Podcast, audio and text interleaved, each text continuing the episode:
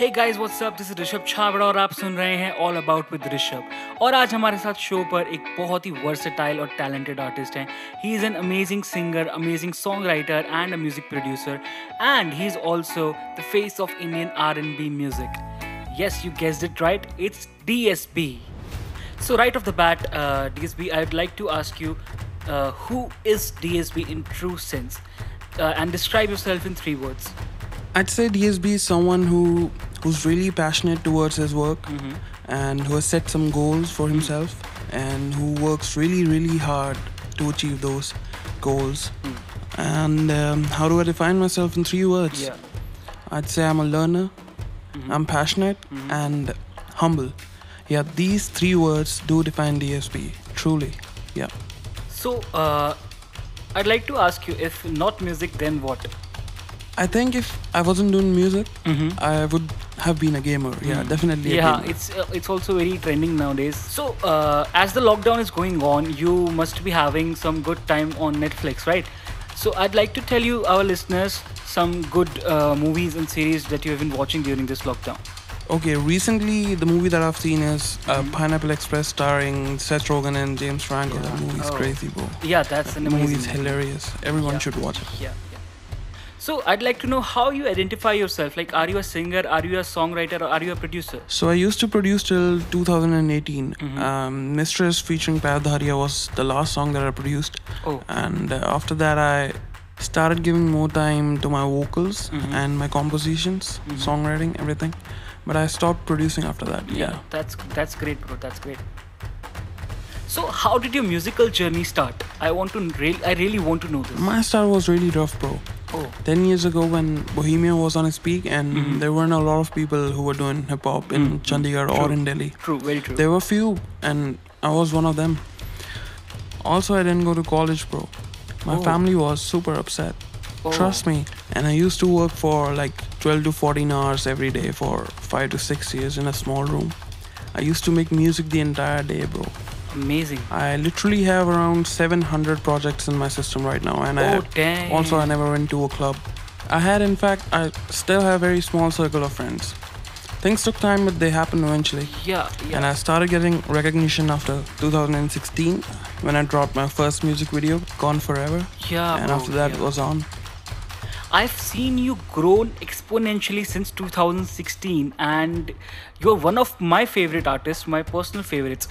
So I really want to know, have you ever had any professional training?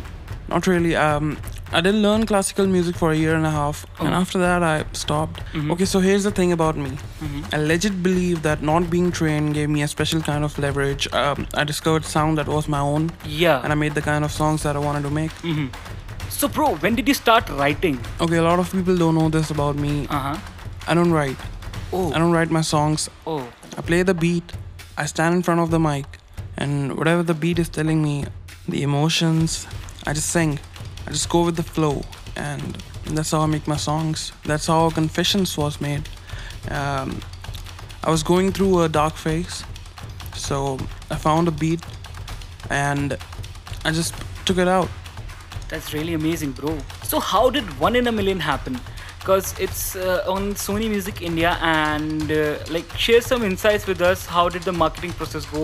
How did the production go and everything? Okay, so One in a Million is the first ever song that I did after getting signed to Deep Sound. Oh. And believe me, it was real fun.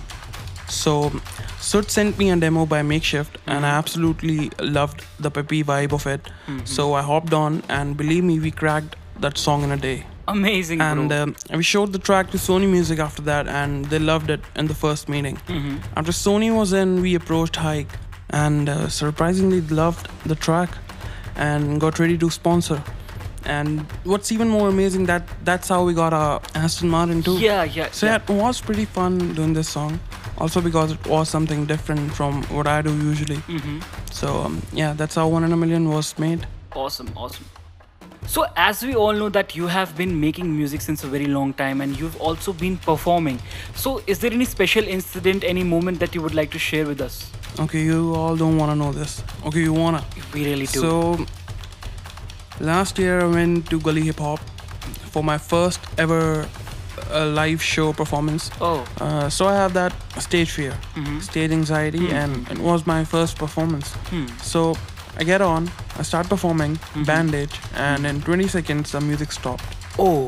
Technical glitch. And I was like, what the hell? Yeah, bro. Can you imagine having a stage fear, never got up on the stage before, and this happens? Yeah. But we restarted it. And mind you, I killed that stage that night. Yeah, bro. I, I know. I remember that performance. Uh, I was there. I was present there, and I saw what ha- all happened. Anyways, uh, I'd like to know that in this current scenario, uh, there's a whole debate going on of talent versus money. There are so many talented artists out there who do not have the financial support they need to grow big. So, like, what's your opinion on this, bro?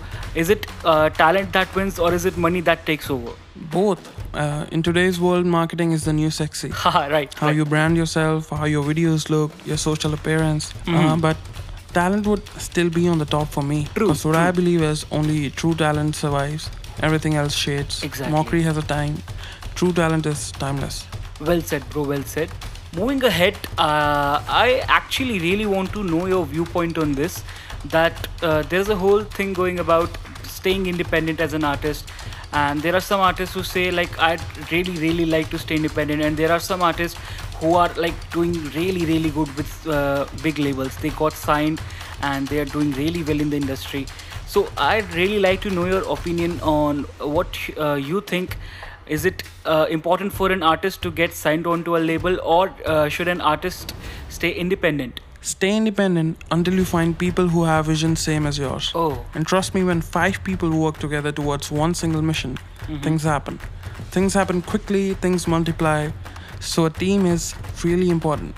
Yeah, bro, I feel that too. So there is one more issue going on in this Indian music industry, which is uh, that a big artist releases their song on a very big label, and in a day they get five hundred, six hundred, two hundred, three hundred million views, and uh, most of the comments in the comment section are saying these are fake views, these are bot views, this is not possible, and there's a whole war going on Twitter and all over the internet.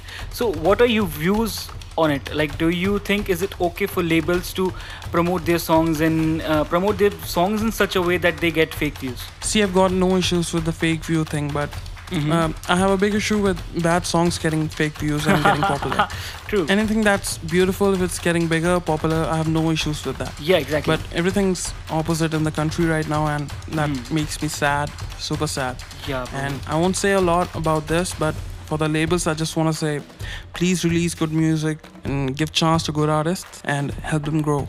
Yes, this is what exactly I wanted to, you know, uh, push it out to the labels. Anyways, let's move on from this negativity. I'd like to know what else we are gonna see from D S B in the coming few months and years. So we got like fourteen tracks ready, and this is phase one.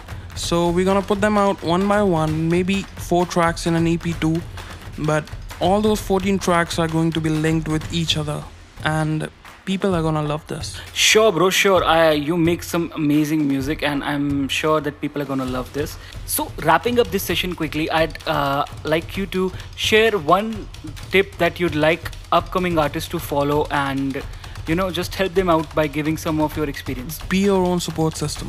True, true. There's gonna be time when nobody's going to believe in you. Not even your family, not even your friends. That's when you have to decide that, are you going to rise up or no? If you stick, if you devote yourself to something that you love truly, nothing can stop you. Nothing can come in your way.